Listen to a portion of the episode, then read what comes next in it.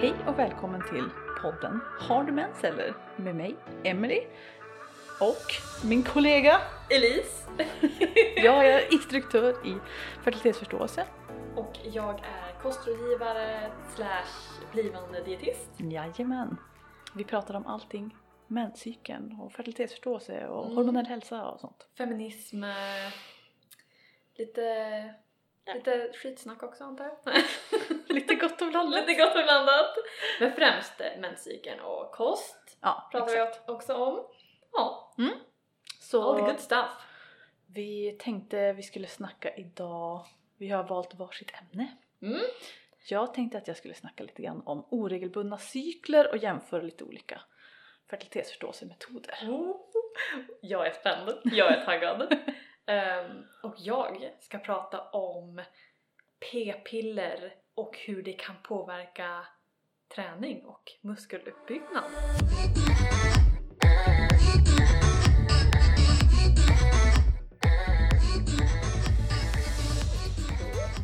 Spännande. Se om TikToken, man, TikToksarna man ser stämmer eller inte. Ja, precis, precis. Det är bra om man har någon lite mer pålitlig källa kanske. Mm, ja, eller hur?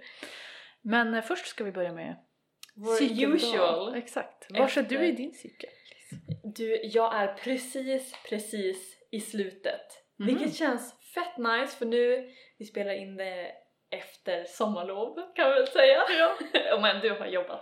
Semester. Ja, Mm. jag har faktiskt haft lyxen att ha sommarlov. Så, inte för att skryta men nej.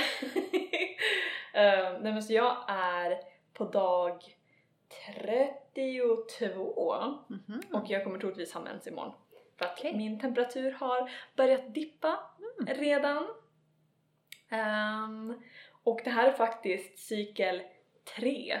Eller jag har ju haft fler, men de senaste tre på rad har varit 32 dagar. Oh. Nej, den, den eh, tredje första eller vad man ska kalla den första var 35. Men jag har alltså haft ägglossning på liksom mellan det här 18 till 22 dagars Mm. intervallet.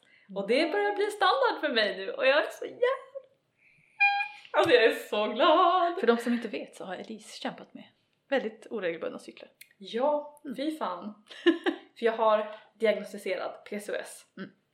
Ehm, så har varit, det är mer som en standard för mig för jag har haft det så länge att ha oregelbundna cykler. Men sen har jag också haft länge att jag har regelbundna menscykler. Mm. Men jag blir, alltså jag kommer nog aldrig sluta uppskatta att jag faktiskt såhär, oh, jag, blir typ fortfarande förvånad bara oh my god, men det är ju, dagen är ju bara typ vad är det, jag brukar få 13 Mm. och då börjar mitt liksom sekret ändras till mer fertilt. Och jag Jag blir förvånad varje gång och bara men åh vilken lyx!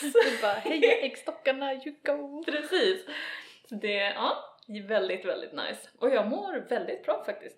Jag, jag får ju alltid som en liten så här mitten av lutealfas, då är jag lite segare. Mm. Och sen så när jag börjar närma mig mensen typ två, tre dagar innan, då får jag energi igen. Mhm. För att progesteronet försvinner lite och jag har fortfarande ganska högt östrogen. Så jag bara Yeah! njuter av eh, Vad energin. skönt. Mm. Jaha, ja, spännande, spännande. Okej, jag är på dag 16 Ja, och precis här. Det händer grejer nu. nice. Ja, jag har också jag har kämpat lite. Vi hade en väldigt lång cykel nu i Mm. våras slash somras. Precis. Eh, men, men nu de senaste, den här det ser, det ser lovande ut. Mm, Mycket lovande ut. Och den förra var också normal längd så det var nice. Eh, så nu är jag liksom på så här vått, det är bara plask. ja, ja. Eh, men inte, inte halt än. Okej, just det. Och det är en skillnad där. Mhm, mhm. Mm. Precis. Eh, så ändå liksom så här ett genomskinligt säkerhet och allting. Ja. Mycket, mycket fint. Mycket fint, fint. Mycket fint. Men, men inte, inte så att jag skulle vara säker på att jag har ägglossat än. Ja. Nej, nej, nej. Men troligtvis. Men Det kör du främst Billings då just nu? Ja. Ja. Precis. Jämfört med jag som kör eh, ja, dubbelcheckmetoden kallar vi den. ja, men precis. Eh, en typ av symptotermal dubbelcheckmetod. Precis, precis. Yes, nej men så det är ju, Billings är bara sekret så det jag tycker det, det är så mysigt. Mm. Men det ska vi prata mer om. Nej men så det, har, det, det känns bra. Jag har Nice. precis kommit igång ordentligt på jobbet efter semestern så det Mm. känner att det behövs bra med östrogen. Ja, eller hur? Ja. Rider på östrogenvågen. Exakt, det är nu man säger åh jag ska ta på mig de här projekten, göra mer grejer på jobbet. Får man sota på det sen. Två veckor fram och du bara goddammit. Ja, typ. Nej men så det blir, det är bra. Mm. Men eh, ska vi? Ska vi bara köra? Vi kommer igång.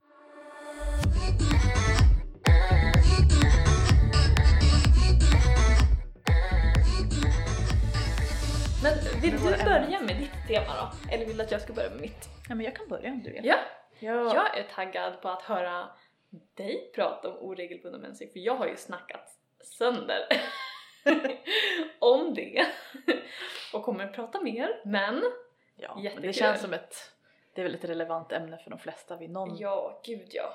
liksom, någon del av sitt liv kommer man troligtvis ha oregelbundna cykler även om det är Ja, bara vid typ mer normala, alltså då man ändå förväntar sig det typ efter man har varit gravid eller precis. eh, klimakteriet och förklimakteriet och sånt. Ehm, men eh, det kan ju också vara stress och vem vet eh, varför man får det. det Ja, eller hur? ja, inte super, super obvious alltid för alla.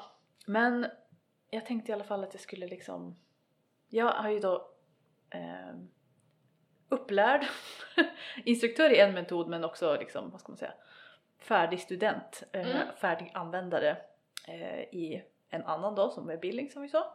Så jag har ju en sekretmetod och en symptotermal metod som är sekret och temperatur som jag, jag kan ju inte låta bli att bara råka jämföra dem hela tiden för att det blir ju så. Eh, även fast jag är jättedålig på tempa nu.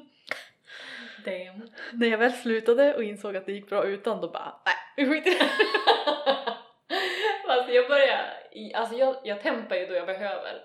Så typ så fort Det är såhär genvägsfultempar eller? Ja, alltså du vill inte ens titta på mina kartor nu. Men så här, alltså du vet, precis när jag ska få mens, då tempar jag för att se när jag ska få. Okej.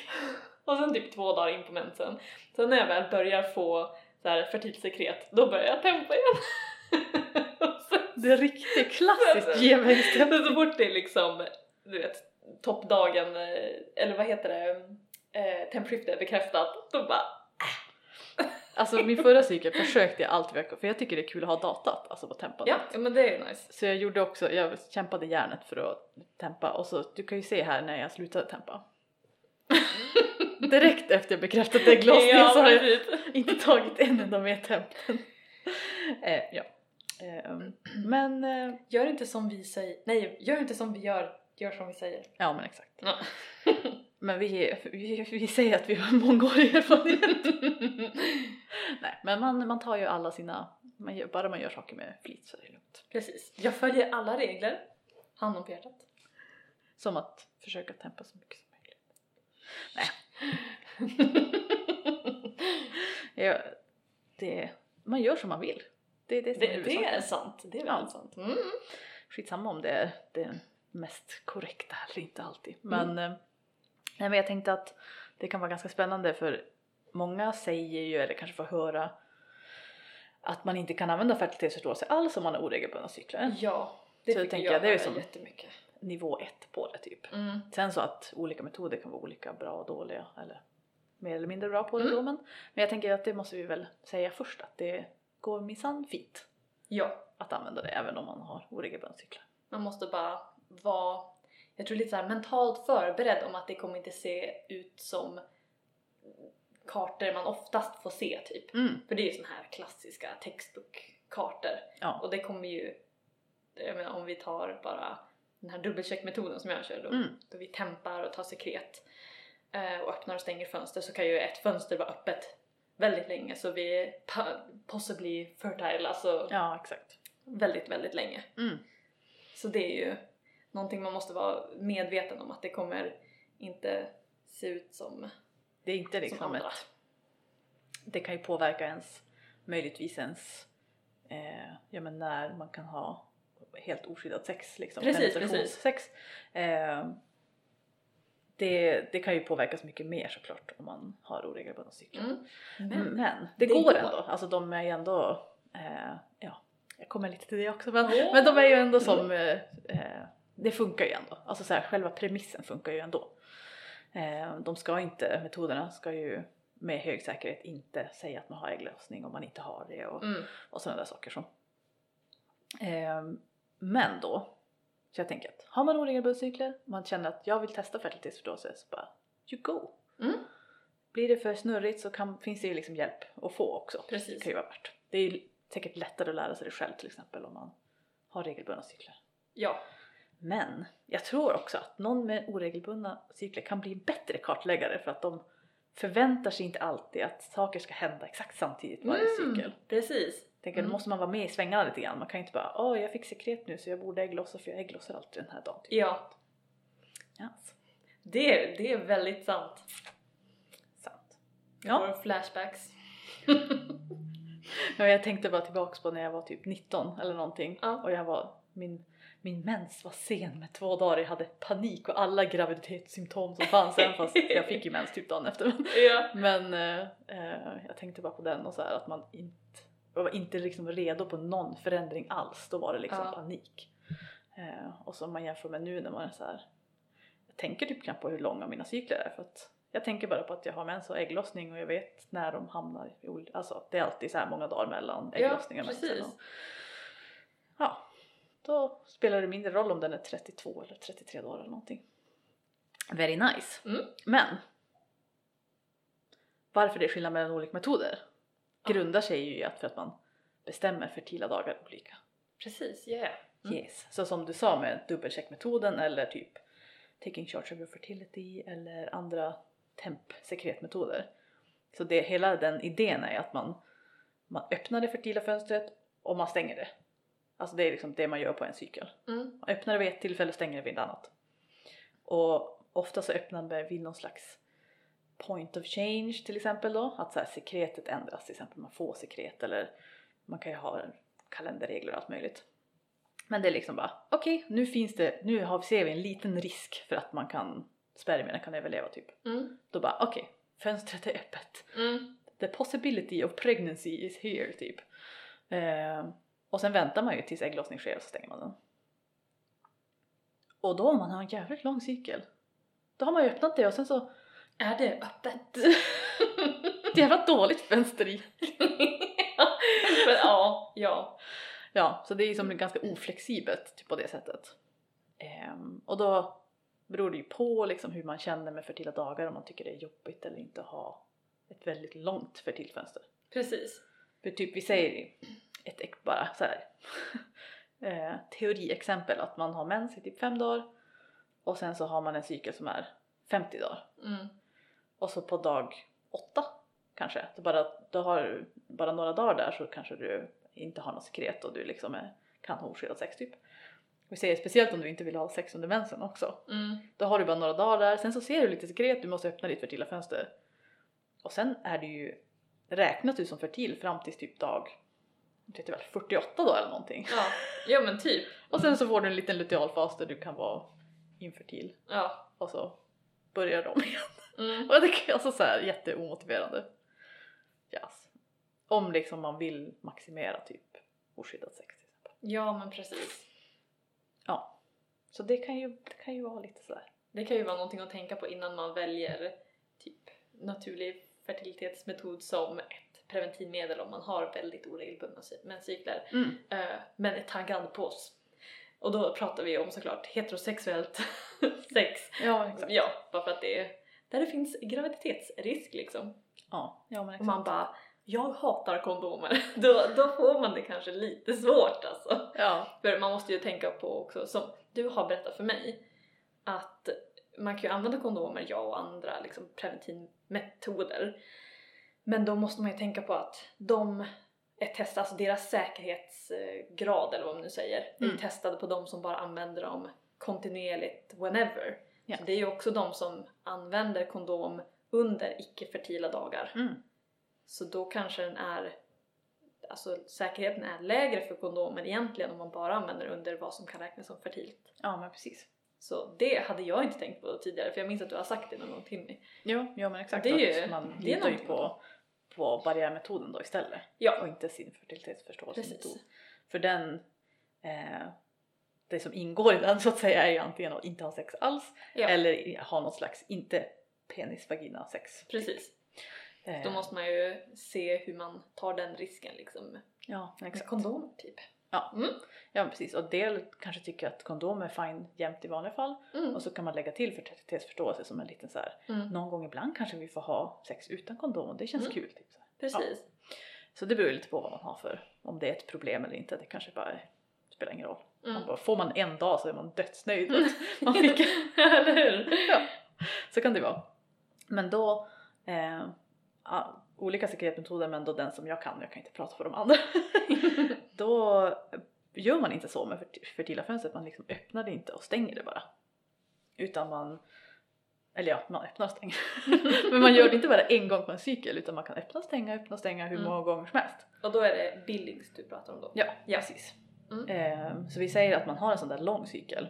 Man har mens, man har några torra dagar eller vad man nu har för slags infertilt mönster. Och sen så händer den här förändringen i sekretet. Då räknas man sig som fertil.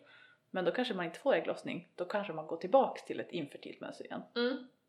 Och då, då kan man ju liksom, man väntar några dagar för såna här säkerhetsgrejer och ja. Eh, men då kanske man kan stänga sitt fönster där och så kan man ha några dagar och så kanske det säkerhetsförändras igen och så Mm. latchar man på lite sådär. Ja men precis. Eh, det brukar ju kanske ändå inte bli massvis med infertila dagar Mm. ändå men, men eh, det är i alla fall ett liksom, kontinuerligt öppnande och stängande oftast i sådana där långa cykler då. Mm. Vilket ju kan ge några dagar där i mitten i alla fall så det inte är liksom så här tusen Nej, dagar typ. Jag minns bara tillbaka när jag hade sådana cykler som Mm. var jättelånga. Och då, jag önskar att jag liksom hade den självsäkerheten och den kunskapen om att jag kunde öppna och stänga liksom fertila fönster. Mm. Fast jag liksom öppnade det och sen så var det öppet i plus 30 dagar. Man Ja, bara precis. åh vad roligt! När jag ändå liksom antecknade varje dag att okej nu är sekretet så här så jag vet att jag har haft ja, men, torra perioder eller då jag inte har haft liksom eh, så fertilt sekret och ja, Mm. med regler där kunde, det hade varit jättekul för mig Mm. mitt föregående jag höll jag säga. Precis, det tidigare ja. Mm. Ja, nej men för det, ja. Det är liksom, den regeln heter wait and see i Billings vilket jag tycker är ett Mhm. fint namn på det så här. Ja. Det förändras, man måste liksom vänta och se, blev det, vad hände av det här, blev det ägglossning, blev det inte det? Som du, du kan titta här på min jättelånga cykel som vi säkert kan dela någonstans om vi vill. Ja. Ehm, där, ja men du ser, när man har ju här små babysymboler i Billings Ja, för, det, så räknar man 1, 2, 3 för att liksom vara säker på att det är en ihållande förändring. Men Mm. sen så har jag ju dagar där de inte har bebis. Bebissymbolerna är att de är, man är fertil. Ja. Så jag har ju de som inte är det också. Mitt är lite överallt typ. Eh, Mm.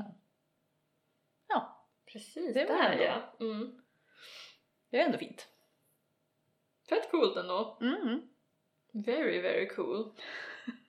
Medan sen om jag hade, jag har ju kartlagt den symptotermala metoden samtidigt Mm. och då har jag öppnat mitt fertila fönster och sen är det ju bara öppet i liksom från cykeldag 6 till jag lyckades stänga den på cykeldag 56.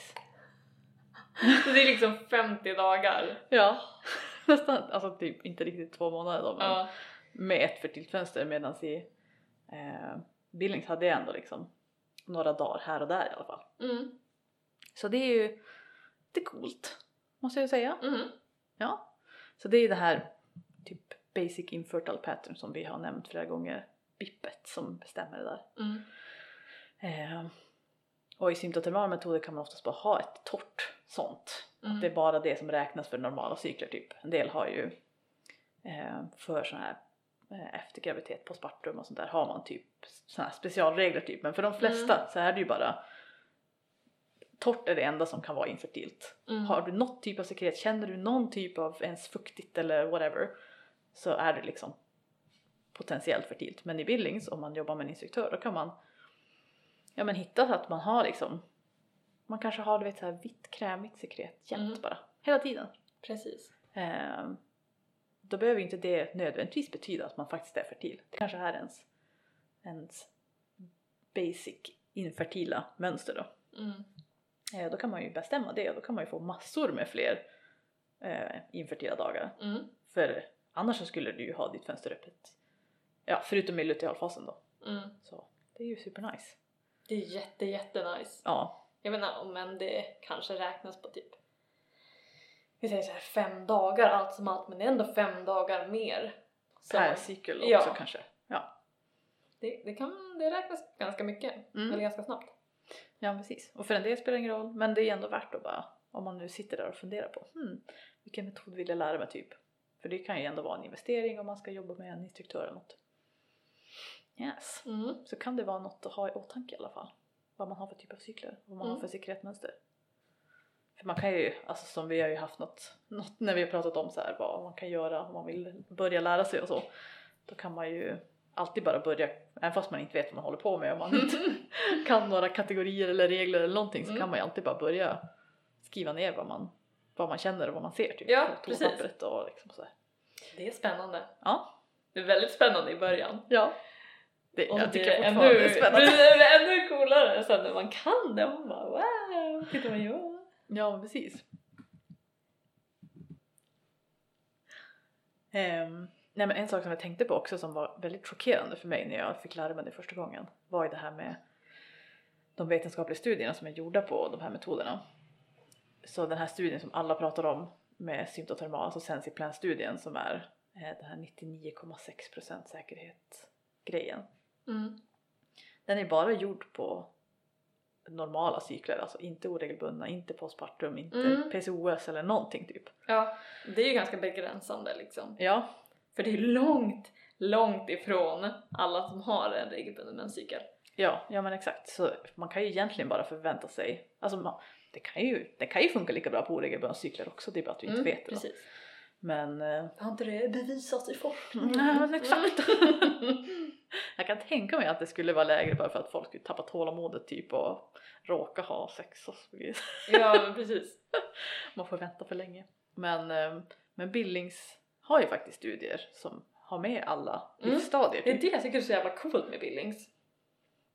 Att de har sån Mm. Bred bas. Ja men det är ju som en stor styrka för dem tycker jag ändå. Mm. Deras protokoll för allt, alltså så här, för ovan, mer ovanliga typer av cykler är liksom typ det bästa jag har sett i alla fall. Mm. Eh, det är ju, ja.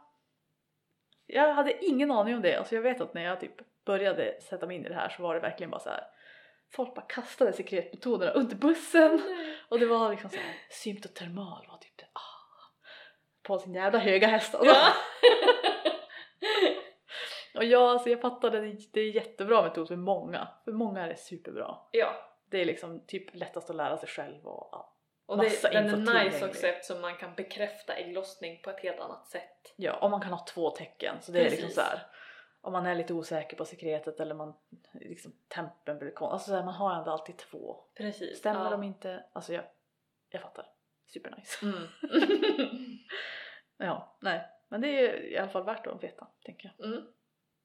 Är det i år höll jag på att säga. I år? Är det nu, snart, som jag ska ta mig i kragen och faktiskt börja göra billings? Ja, det tycker jag. Kanske måste acceptera att Elis, nu, nu är det dags. Har min, eh, min övertalningskampanj funkat? ja, eller hur? Ja, alltså... Jag, Jag tror att den skulle passa dig bra. Ja, alltså jag gör ju typ, eh, inte redan, det gör jag alltså inte, det ska jag inte säga. Men det är liksom, jag baserar mycket av min liksom, kunskap om min kropp på mitt sekret. Mm. Och sen bara använder jag temperatur för att bekräfta vad jag typ redan vet med sekretet. Ja, men För jag säker, typ också ja. att det blir som en krycka. Alltså fattar du? Det bara, nu kan jag kan lära mig gå utan den. Ja! Ska säga. ja precis. Mm. Ja, nej men jag tänker att det slog mig nu att det kanske är lite så att tempen är ganska, det är liksom, den känns mindre, den känns mer objektiv när man börjar lära sig sånt här. Att det känns liksom, det, det är siffror och även fast jag skulle vilja påstå att den är minst lika subjektiv. Men eh, sekret kändes jätteläskigt när jag började också. Men Japp. det, ju mer jag, ju, alltså fler år man har hållit på, ju bättre, det känns ju som att det är ju det är superior. Ja, man börjar förstå liksom. sin egen kropp också tycker jag. Mm. För alltså om, om jag skulle tänka typ i början när jag körde och bara typ hade precis lärt mig om what the fuck sekret var Ja. faktiskt. Ett nyss kommit av p-piller och man bara the fuck vad är det här för någonting? Alltså du hade ju ingen koll på vad som var ditt normala. Nej. Och det känns som att man vill ändå ha det som i ryggsäcken innan man börjar lära sig om olika kategorierna för bildning. Så Mm. jag skulle ju säga, eller för mig, för mig skulle jag säga att eh, symptotermal liksom är bättre att börja med Mm. om du är helt ny till det. Det håller jag med om. Och sen så köra bildnings när ni Kan man lämna gamla rävar som vi. Jag var på cykel, vad var jag nu på? 57 eller någonting kartlagt. Jag vet inte vilken jag är på. Jag måste kolla! Men jag vet inte om några cykler är borta från min Ja. st- Jag tror att statistik jag för att jag är att- överförde. Nej just det. Jag är på cykel 39. Så nästa blir min cykel 40. Vilket Yay! jag tycker passar så bra för jag börjar ju skolan igen Mm. nästa vecka. Spännande. Eller ja, då ni får höra den här. Då, då har jag börjat! Universitetet kör igång igen. Precis! Nice. Känns coolt. Starta nytt. Med ny cykel. Mhm. Wow! Perfekt. Mm. Ja, nej men jag hade inte tänkt mig så mycket mer. Ja. Jag, jag bara, min sista punkt som jag skrev upp var en cykel i Billings är, innehåller alltid ägglossning. Ja! Det spelar Ja, ingen roll om du får någon precis. slags blödning utan det är liksom bara det måste vara ägglossning och, Mm. och Det känns rimligt. jag fick ju en, jag har fått en cykel, jag har hållit på med det i ett år nu typ, drygt ett, Ja. ett halvt år. Ja det var under förra, förra våren. Ja. Eh, jag har fått en cykel tror jag där jag, eller kanske två, där jag alltså med symptotermal metod har bekräftat ägglossningen och jag helt säker på att jag fått ägglossning för allt stämde och jag fick liksom ens Mm. lagom många dagar efter och så. Men enligt bildning så det är liksom var för, för otydlig sekret, sekretmönster så jag kunde inte bekräfta. Då måste man fortsätta kartlägga på samma karta Mm. tills man har bekräftat ägglossningen. Jag minns det! Det blir så här Mm. monsterlånga cykler då. Det var fast- när du höll på att lära dig Billings ja. Ja, då hade Mm. jag en sån. Det var ju stökigt. Men, men, eh, men det, är, alltså det är ändå... Nu är ju inte jag är bara en person av mina typ 30 väl då. Det är inte så många cykler jag har gjort det men, men att det är ändå bättre. Att de, man, det är hellre att man missar en ägglossning så att säga. Alltså att man, Mm. man kan inte bekräfta den med metoden än att den skulle råka bekräfta en som inte har hänt. Det är Precis. då det blir kaos. Precis, precis.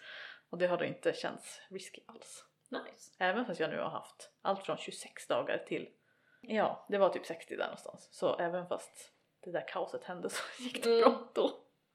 Ja, vad nice. Så jag lämnar stafettpinnen till dig.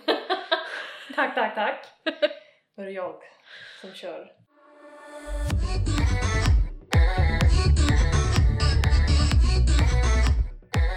Eh, min är då, eller mitt tema, som jag har bara jag har skrivit upp en fråga. Är p-piller dåligt för gains? Lär mig Men- allt du kan. Ja, precis. Eh, för jag tycker det är jätteintressant, om än varken du eller jag går på p-piller så vet jag jättemånga som gör det och Mm. det, liksom, det funkar för dem och eh, då ska man eh, få veta. Kunskap är makt liksom. Ja, och det är, nu är det ju, nu börjar det vara tjejer på gymmet alltså. Det är kul. Till och med, Som till och med jag är på gymmet också. Till och med du! Jävlar. Nej. Ja men det är ju, nu händer det. Precis. Ehm, och det, jag tror både du och jag såg, för jag, jag tror jag skickade till dig, det var i alla fall på TikTok, så blev det som en liten uppskjuts av någon studie som visade att p-piller var dåligt för mus, alltså muscle gains. Mm. Ehm, och jag försökte hitta den studien Dock så ska jag säga att det var ju ett tag sedan det kom upp och jag sparade den på TikTok. Jag har inte orkat leta efter den. För jag sparar så mycket skit. så, så jag bara, vet du vad? Nej, jag tänker inte göra så mot mig själv. Så jag gjorde bara en liten, liten Google Dive helt enkelt. Och försökte hitta att vars kommer den här ifrån? Mm. Liksom vad finns det för någonting? Och det finns ju ganska mycket forskning. Um, om än mindre studier. Mm. Så i olika kvalitet såklart.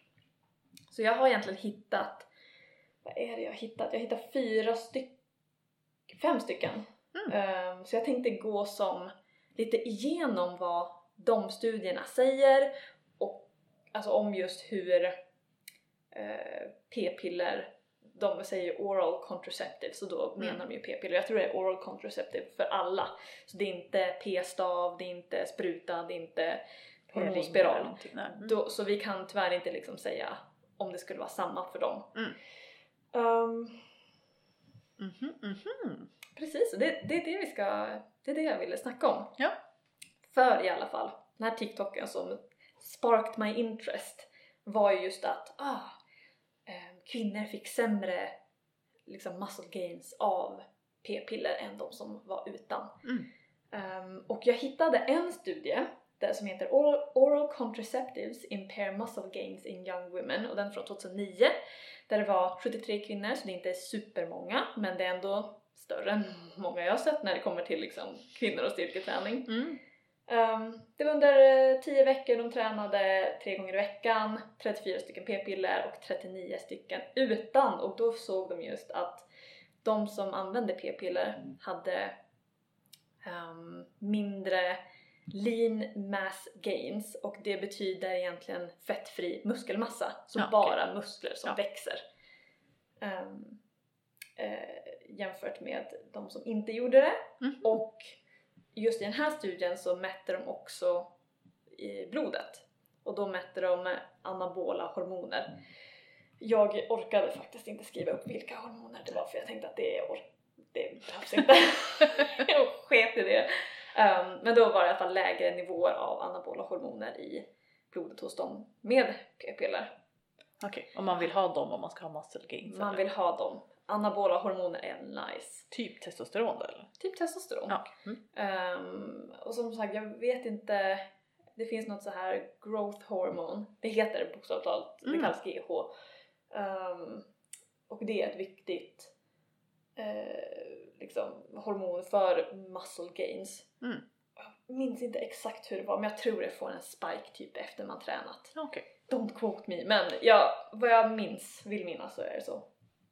Ehm, och conclusion på den här studien var egentligen att de var förvånade över att det var så pass stor skillnad. Eh, både i liksom storlek på musklerna och skillnad i blodet. Okej. Ehm, och då ville de egentligen som, som typ all forskning säger bara future research needed. typ varför det här var en grej. Jag kan skriva under på det här som forskare att det är så man gör. Precis. Eh, man måste ju ha en en liten buffert där på slutet så. Ja men det är ju, alltså, ja, alltså man kan skämta om det men det är ju faktiskt så. Alltså så här, varje forskningsstudie är ju bara en liten liten droppe i havet. Ja verkligen. Och det är så här, ja så det är ju verkligen så bara. Kolla nu kan vi, fick vi några nya idéer kanske så här. Okej vi såg det här mönstret, varför då? Vi måste kolla mer. Typ. Eh, och sen så nästa, för åh, jo jag hittade en, en eh, forskningsartikel som kom ut 2022. Oj oj. Så jag bara wow, det måste ju vara den här som de... eh, Men eh, den var inte riktigt... Ja, jag kommer till den. Jag har skrivit upp en annan här också. Ehm, som jag tyckte var viktig att få med. För nu har vi liksom en studie av många som visar på att här har vi faktiskt en ganska stor effekt av muskelträning. Och det kan ju vara viktigt för de som kanske precis hoppar på typ en atletisk eh, resa eller vad man nu vill. Ehm, kanske de som vill börja tävla i styrkelyft eller, eller bara de som bara ah, jag vill bli ripped på 10 veckor Ja. eller någonting, jag vet inte. Men den här heter i alla fall The effect of the phase of the menstrual cycle and the birth control pill on athletic performance. Så då hade de specifikt kollat på atletiska kvinnor eh, som var hälsosamma och då såg de att eh, det inte är någon skillnad Mm. på athletic performance. Just Och det. det är ju lite skillnad mot för hur det- Muskeluppbyggnad typ. Precis Ja. muskeluppbyggnad för om vi ser, det hade ju varit lite jobbigt om vi faktiskt såg att kvinnor som var på p-piller hade sämre Mm, typ styrka eller prestation eller, ja men precis, resultat än de utan, då hade det nog varit ramaskri. Ja. Så det är inte så att det påverkas i den grad att ja, bara för att du är på p-piller och du har en som du tävlar mot som är utan, ni är fortfarande lika starka. Mm. Men om vi kan eh, ponera liksom att den tidigare artikeln stämmer då kanske du behövde börja 10 veckor tidigare än hon. Ja. Men i slutändan spelar det ingen roll. Nej. Just det. Så, men nu kommer den, den roliga som kom ut 2022 Den nya. mhm. som är, åh den var så jävla lång eh, titel. Den heter Effects of oral contraceptive use on muscle, muscle strength, muscle thickness and fiber size and composition in young women undergoing 12 weeks of strength training, a cohort study. Oh my god. Oh, det engelska också, jag bara Du hade ingen så här character cap på hur lång den titeln fick vara. Verkligen. Ehm, och då var det likt den första. Det är 74 kvinnor i den här, så en mer.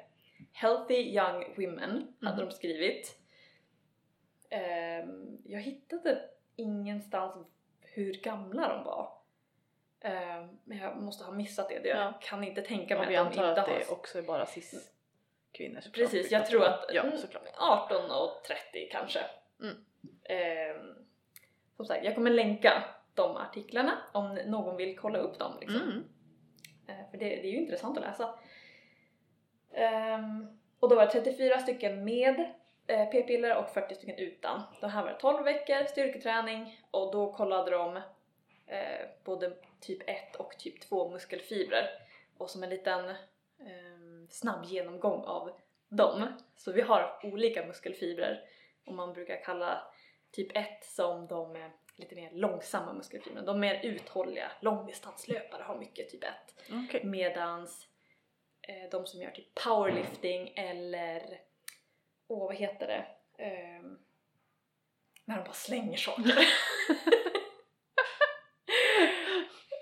Väldigt explosiva muskler. Explosiva grejer, precis. Det är typ två. Ja.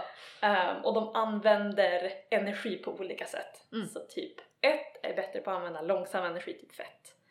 Eh, och typ två är bättre på att använda typ eh, kolhydrater och kreatin. Ehm, Mm, jag köper det. du köper det, du köper det. eh, precis. Och det de kom fram, det är There were no significant differences between the non-OC and the OC group in any of these parameters. Mhm. Så de såg ingen skillnad. Nej. Och det var ju en alltså, studie som var väldigt lik den första. Ja. Som jag först fick upp eh, när det kom liksom, när jag sökte på birth control, eh, bad for muscle, nej jag minns inte vad jag sökte på men Ehm, och jag vet inte om det var den som de refererade till i TikToken för det var ju ändå en hyfsat ny studie. Mm. Men jag hittade ingen ny studie som pratade om att det var dåligt liksom. Det, jag hittade var den här. Och vad är nyare än 2022 liksom? Nej men alltså jag menar 29 kan ju vara, är ju också det kan ju vara någon som har hittat den och gjorde en Ja. och så blev det en viral video bara. Precis, precis.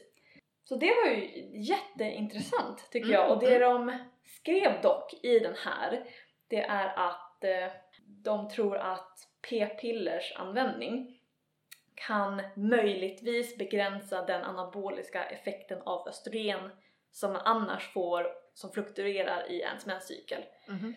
För om det är någon som är ny här till Mm, vår yes. podd Ja, så påminn man- mig, jag bara eh, vad säger du nu? ja, och påminnelse till dig. ja tack. Ehm, vi har östrogen och progesteron.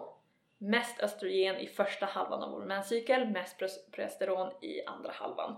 Och vad de har kommit fram till eh, hyfsat eh, överensstäm, eh, är forskning i alla fall, är att östrogen verkar anabolt, alltså uppbyggande. Så vi kan säga det för muskeluppbyggnad är östrogen nice. Medan progesteron tror de är muskelnedbrytande till större del. Just det. Det är därför man alltid ser såna här tips att man ska typ träna mer eller slash mer intensivt och grejer i liksom, första delen av cykeln Precis. och sen kanske ta lite lugnare typ i andra Mm. delen. Jag tänker att det, man ser mycket råd kanske på Instagram eller Mm. på, på ställen om så här, träna efter din menscykel och lev cykliskt och sånt och det är ju Mm. en del av det i alla fall. Det är en del av det, Mm. precis. Och lite mer träningsfokuserat kommer jag säga träna från mensen till ägglossning typ. Mm. Och sen så alltså styrketräna där och sen Mm. kör kanske någon konditionsträning på eh, andra två veckorna liksom. Eller ja, nu antar jag att det är två Ja, precis. Yeah. Så det är ju väldigt intressant så att de har ju ändå en liten fotnot att det kan kanske påverka.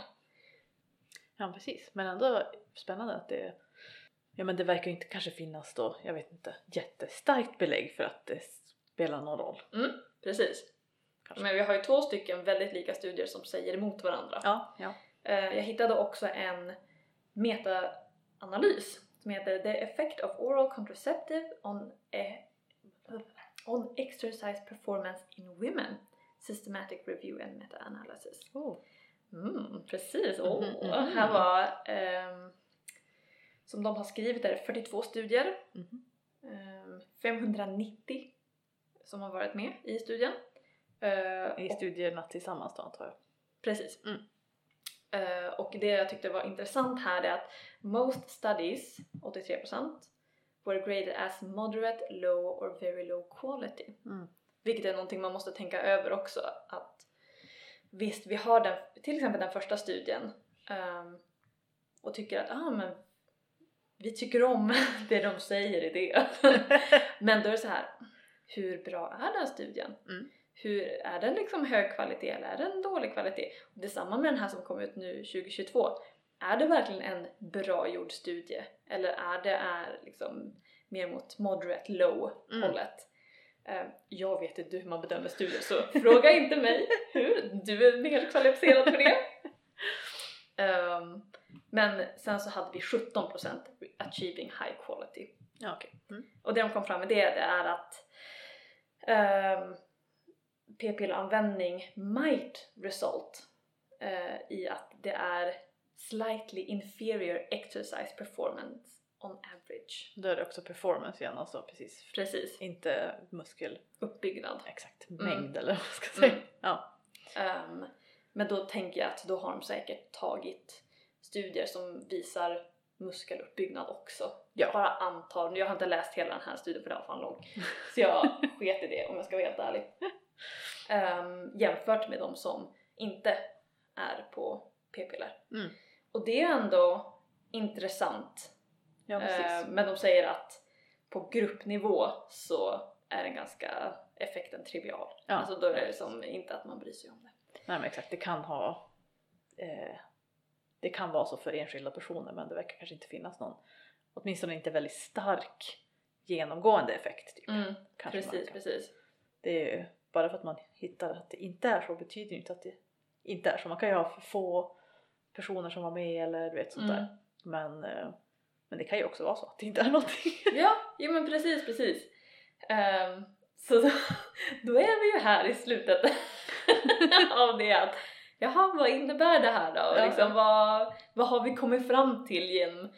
Och det här var ju ändå väldigt få studier som jag hittade. Men jag ville ha de som stod emot varandra också. Men det är i alla fall bättre underlag än en TikTok. Så. Det skulle jag väl känna också. Ehm, och det är ju som vi har sagt hela tiden att forskning en, alltså, säger emot varandra hela tiden. Det är ju det som är fantastiskt med forskningen då. Mm. Att du kan få olika resultat men det är också i slutändan i det här i alla fall området behöver vi mer forskning. Det finns ingen konsensus så att säga. Precis. Eh, och men det lutar mot en viss sak på individnivå men på en gruppnivå så är det liksom eh, Mm. spelar roll. Ehm, och det är liksom om vi har en atlet så kanske de vill tänka på hmm, vill jag eh, ta till mig den här informationen och ändra typ vill jag gå på p-piller eller vill jag inte göra det? Mm. Eller skiter jag i de här alltså, små triviala skillnaderna som Ja. nu forskning har visat på och bara ah, jag tycker det är nice att gå på p-piller för att jag är irriterad över min mens för att jag blir trött när jag och jag vill kunna träna då också på ett helt annat sätt. Då är det en tänker helt annan grej. Det kan ju vara liksom att det, eh, det förändrar ens prestation säger vi då, om det är det man mäter. Eh, Mm.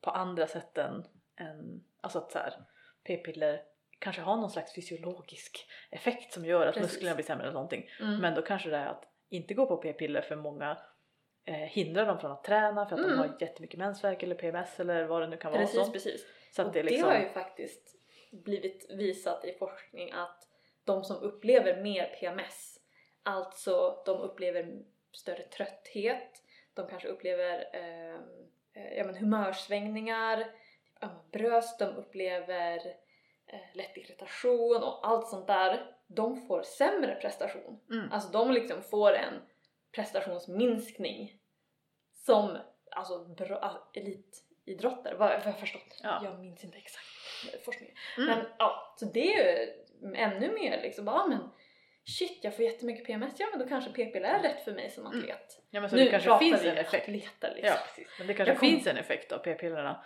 fysiologisk effekt så. Men den vägs upp av att Mm. man kanske slipper vissa symptom som ens eh, menscykel har för att man gömmer dem med p-pilleranvändningen. Och så kanske det blir noll. Alltså Ja. fattar du? Där, därför kanske effekten inte syns när man bara kollar p-pilleranvändare eller inte. Typ. Ja, precis precis. Så det är liksom, Man måste nysta i det mer. Som sagt, mer forskning. ja, det tycker vi om.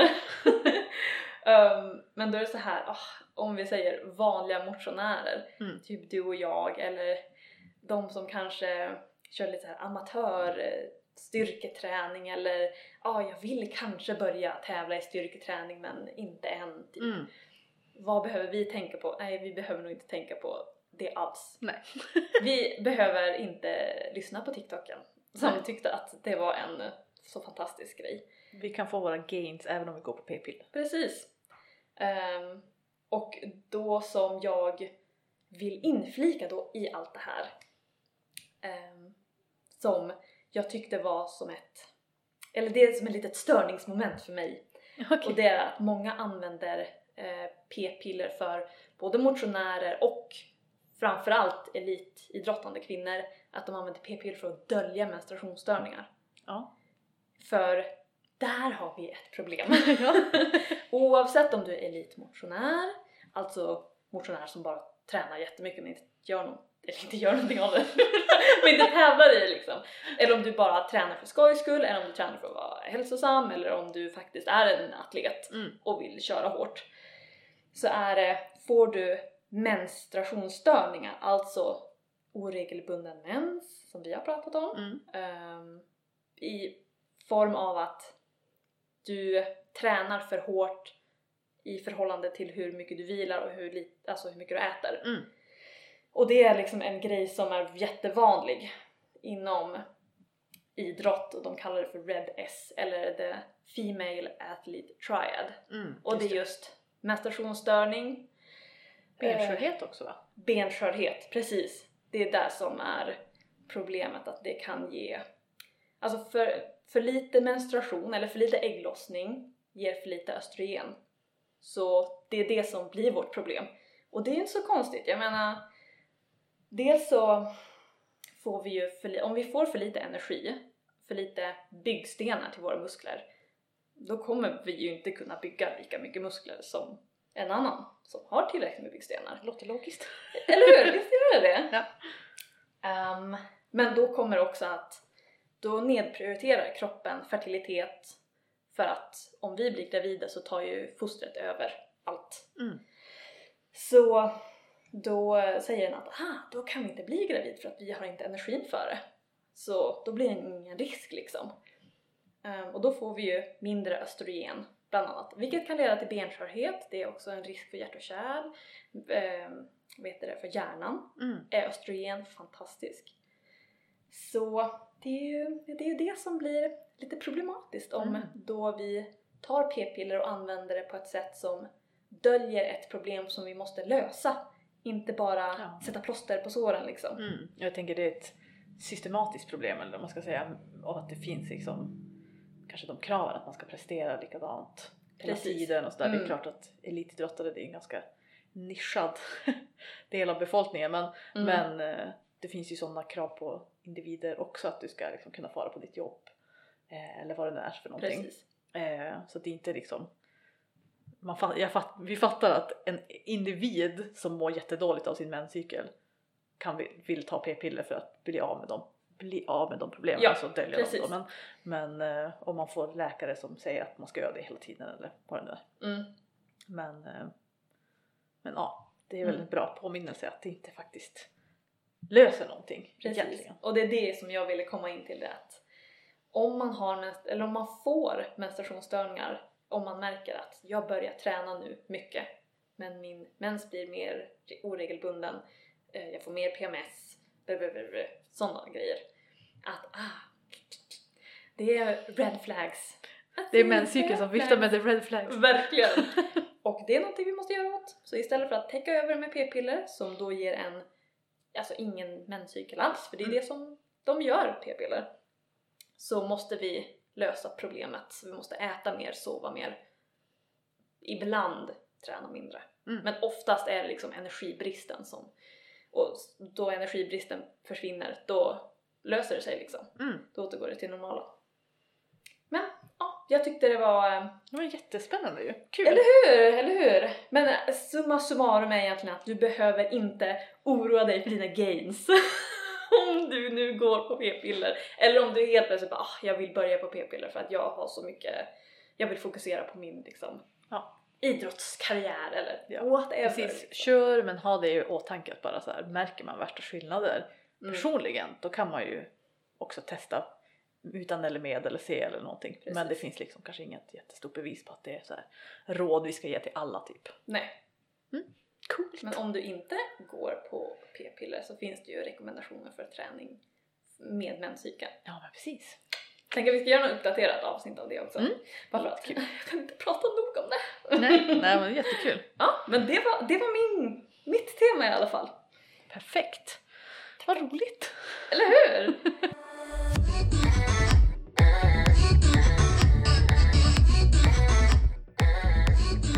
Fick vi båda prata om lite oregelbundna menscykel, det är ju supernice. exakt. Men det är en realitet för många. Mm. Viktigt ämne. Realitet för många och oss inkluderat. Ja, men jag, jag hatar också den här tanken om att åh, bara för att du har oregelbundna menscykler så har du typ misslyckats. Ja. Alltså, vi hade något, vi har snackat om det tidigare men det var Mm. åh, Den känslan är inte kul. Nej. Då är det bättre att man bara ah, okej du har oregelbundna menscykler nu. Fine, det får vara. Vi Ja. försöker lösa det sakta men säkert men du är inte en dålig människa bara för att Nej. Man försöker ju så mycket man kan. Det känns Ja. som att även fast man är fullt medveten om vad, vilka grejer som kan påverka det så, så gör man ändå vissa saker Shit ändå. happens, liksom. Eller precis, life happens. Mm. Ja. Supernice! Mycket! Yes! Nej men jag tänkte att vi måste ju avsluta med att tipsa att eh, om ni vill stötta podden så har vi en Patreon. Ja! Eh, har du mens eller kan hitta oss där. Mm. Eh, så att vi kan ha alla avsnitt uppe och fortsätta med det här. Precis. Eh, Vårt passionsprojekt. Ja men precis. Annars så eh, har ingen av oss just nu några liksom, aktiva intag för några klienter eller någonting. Nej. Men ni kan ju såklart gräva i våra Instagram och Mhm. hitta massa information som vi har lagt upp i flera år typ. Eh, Mm. Ja, eller bara skicka mail och fråga oss Mm. frågor också. Vi tycker om mail. Ja. Det är, mail är nice. Ja, mail är säkraste kortet att nå oss tror jag. Jag tror det också. Eller jag, jag, är, Nördarna snabel-gmail.com. jag går nog på Instagram också. Ja, ja, precis. Psykeklok och hälsonöjd är vi på ställen på internet. Jajamän. Annars. Ja. Annars, tills next time. Yes. Puss och kram! Bye!